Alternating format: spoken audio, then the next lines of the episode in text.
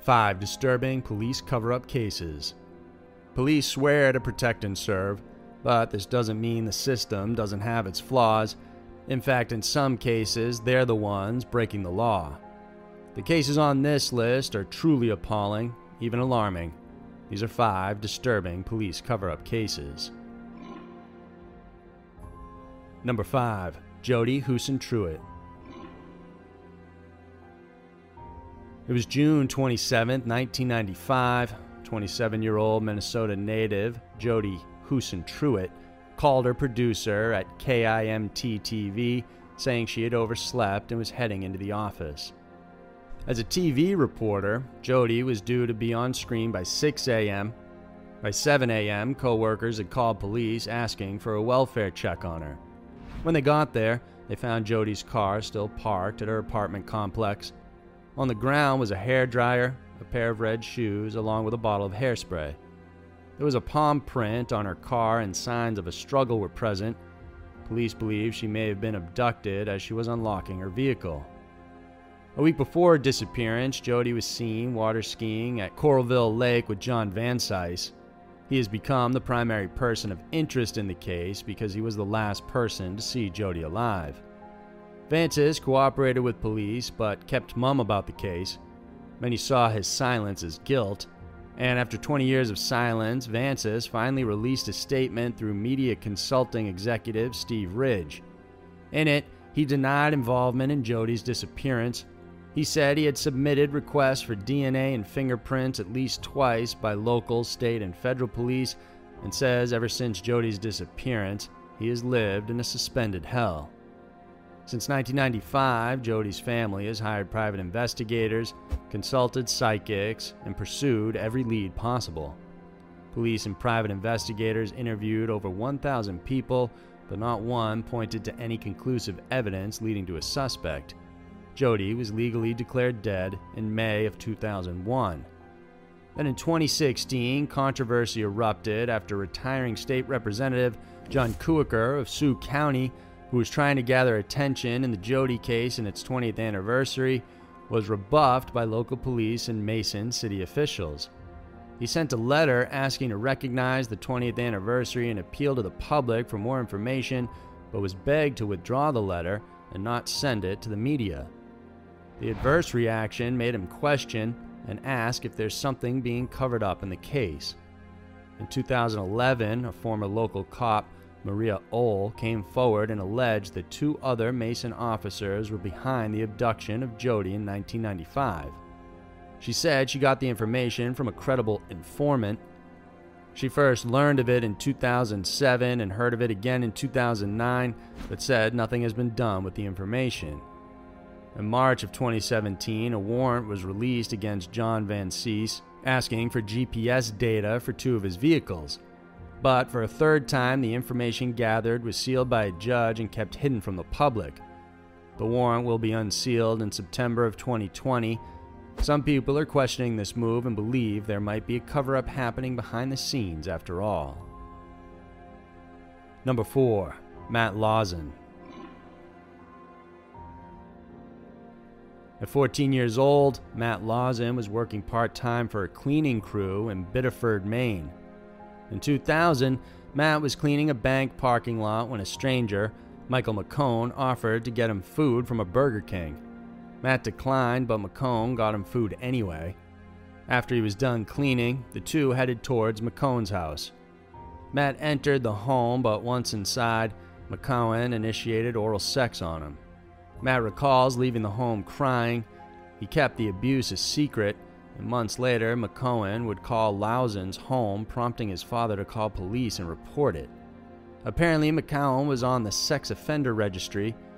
Two police officers came and took the report, and they asked Matt if he was abused, but he was too embarrassed to admit anything and denied it. One of the supervising officers that signed off on the report was Sergeant Stephen Dodd. Later that year, Dodd contacted Matt via instant message saying he knew what happened to McCown. Matt thought it meant the officer would help him. Sergeant Dodd picked him up in a civilian vehicle but drove past the police station and onto a dirt road past the town line. There, the officer told him it was okay to be gay and proceeded to perform oral sex on him. This pattern of abuse went on several times. When Matt finally refused to see Dodd, the officer would park his cruiser outside their home and flash his lights, threatening him. It took years for Matt to find the courage to tell anyone of the abuse he suffered under the officer. He filed a report in October 2014. An officer took it, but he never heard anything back. After no action from the Attorney General's office, Matt took his story to Facebook. To his surprise, he found other victims, not just of Officer Dodd, but of another officer on the force, Captain Norman Gaudet. Apparently, Sergeant Dodd had had a history of abuse filed against him, but the police chief, Roger Beaupre, and the entire department didn't do anything to stop the abuse or remove the officer from their duty. In 2015, even Maine Attorney General Janet Mills refused to file charges against Dodd and McCown, citing insufficient evidence. Another victim, Bert Gerard, came forward in 2016. He says Dodd assaulted him when he was 14 or 15 years old. Dodd would visit their home offering clothes and alcohol. He offered Gerard a place to stay, and that's when the abuse started. Four years later, and the case is still ongoing. There are four separate civil rights lawsuits against Dodd and Gaudet, two for each.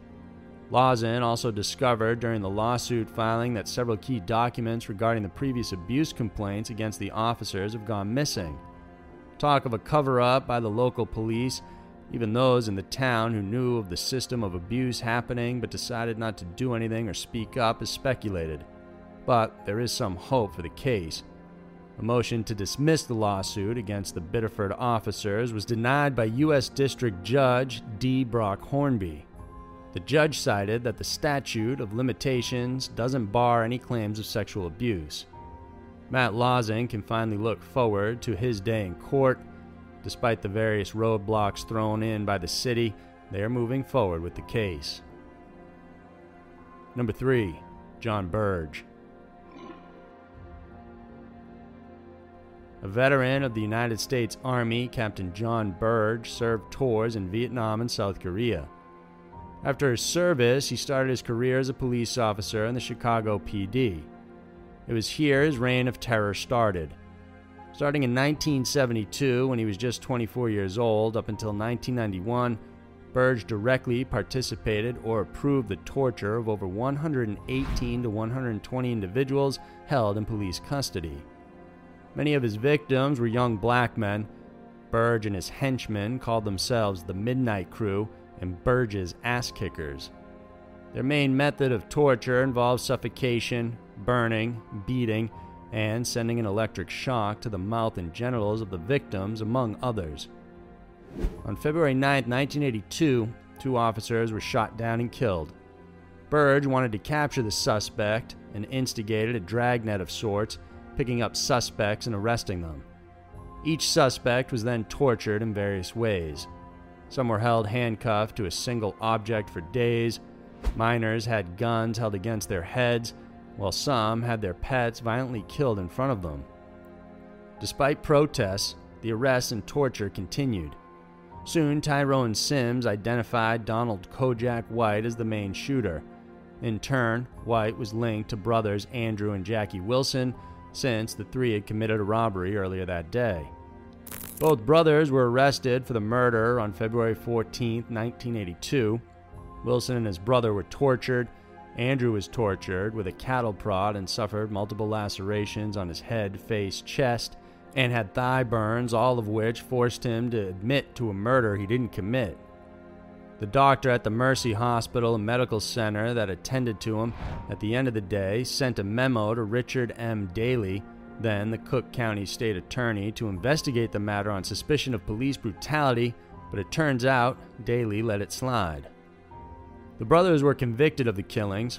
Andrew was sentenced to death, while Jackie sentenced to life. Upon appeal, these were overturned or remanded. It wasn't until 1989 when Andrew Wilson filed a civil suit against four detectives, including Burge himself. The jury acquitted the other officers, but was indecisive about Burge. It would soon turn out Wilson wasn't the only torture victim. According to lawyer Flint Taylor, The torture cases involved an official cover up and ran deeper than Burge.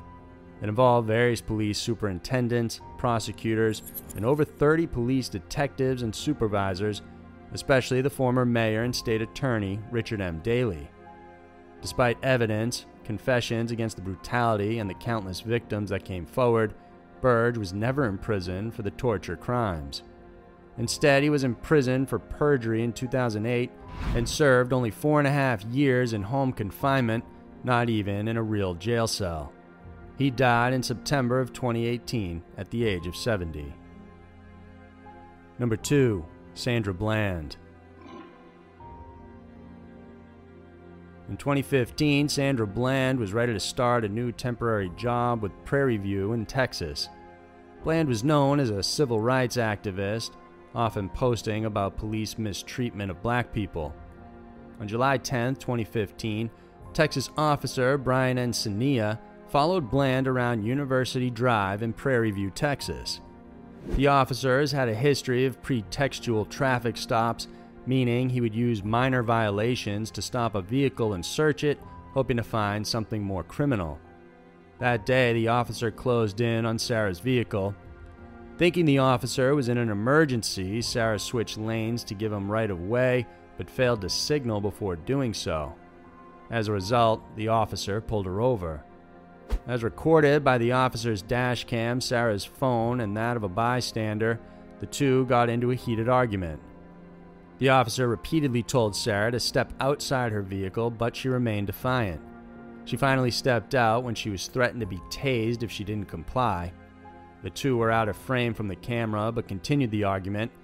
Sarah was forced on the ground, handcuffed, and then arrested. According to the DPS report, Bland was arrested after kicking Encinias and was charged with assaulting a public servant. Officers brought her to the Waller County Jail and placed her in a cell, alone, deeming her high risk to others. On July 13th at 6:30 a.m., Bland was offered breakfast but refused. Half an hour later, she told the jailer, "I'm fine."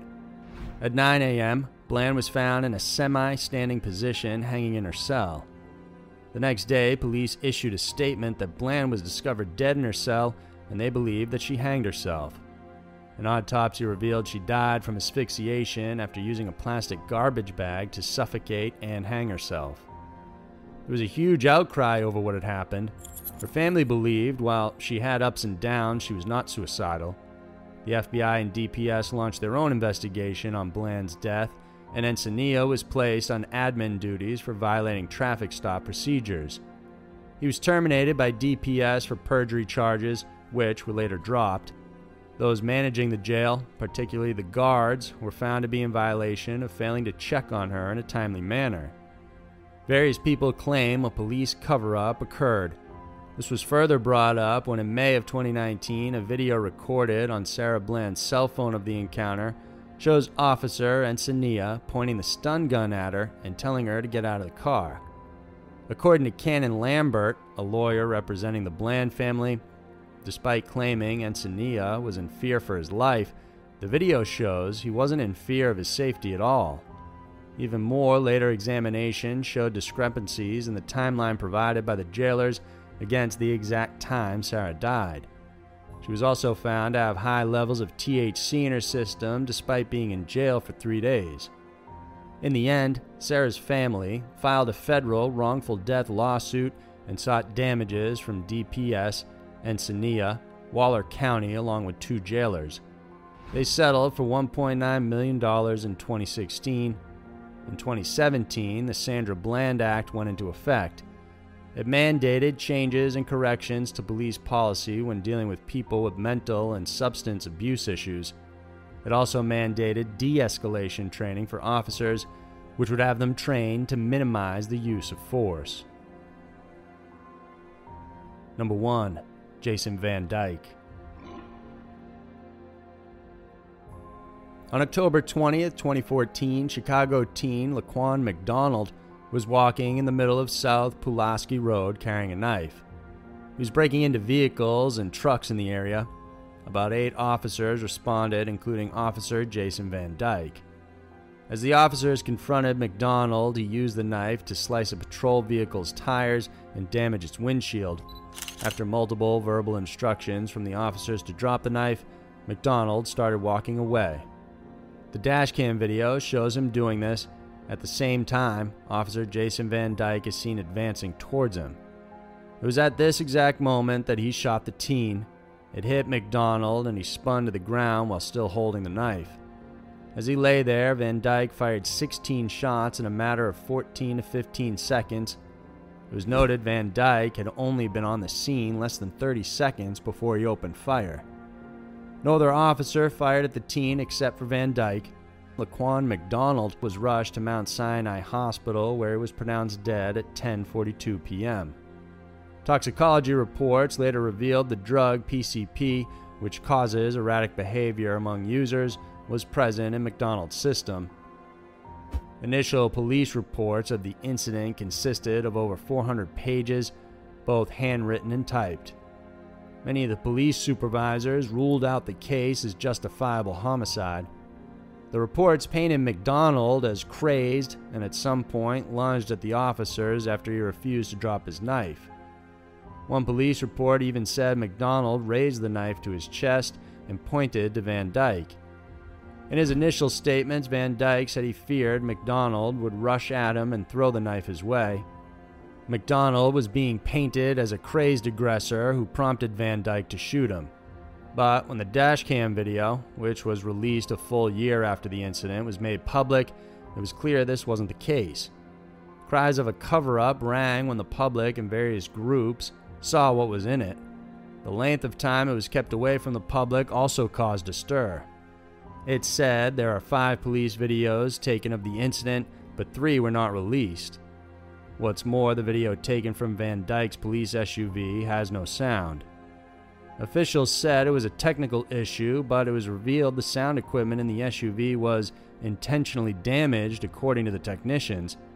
Furthermore, a Burger King surveillance video is said to have captured the incident as well, but there is a gap of 86 minutes in the recorded footage when it was examined. The manager of the restaurant said five Chicago police officers had accessed the video and passwords on the equipment the night of the shooting, so by the time the Independent Police Review Authority got to it, it had been erased. It turns out Van Dyke has had about 20 complaints filed against him for excessive use of force. One victim even successfully won a suit. Prior to Van Dyke's sentencing, three Chicago police officers were found not guilty of covering up for Van Dyke the officers had written reports about the incident supporting Van Dyke's account instead of what really happened. The three opted for a bench trial instead of a jury, and the judge acquitted all three. In October of 2018, Van Dyke was found guilty of second degree murder for shooting Laquan McDonald 16 times. Although he was initially charged with first degree murder, the jurors were instructed they can also consider second degree. They opted for the latter, Although celebrations rang out when Van Dyke was found guilty, it soon soured when he was instructed to serve only 81 months in prison, or approximately 6 years 9 months. This includes the time he had served, and he is currently still in custody. So there were five disturbing police cover up cases. Police cover ups do happen more frequently than most imagine. While there are honest officials doing good work, there are always some bad ones willing to subvert the law just because they're in uniform. We have new videos every Wednesday and Saturday, so if you enjoyed this one, then please subscribe and hit the notification bell. Thanks for tuning in this week, and we'll see you soon.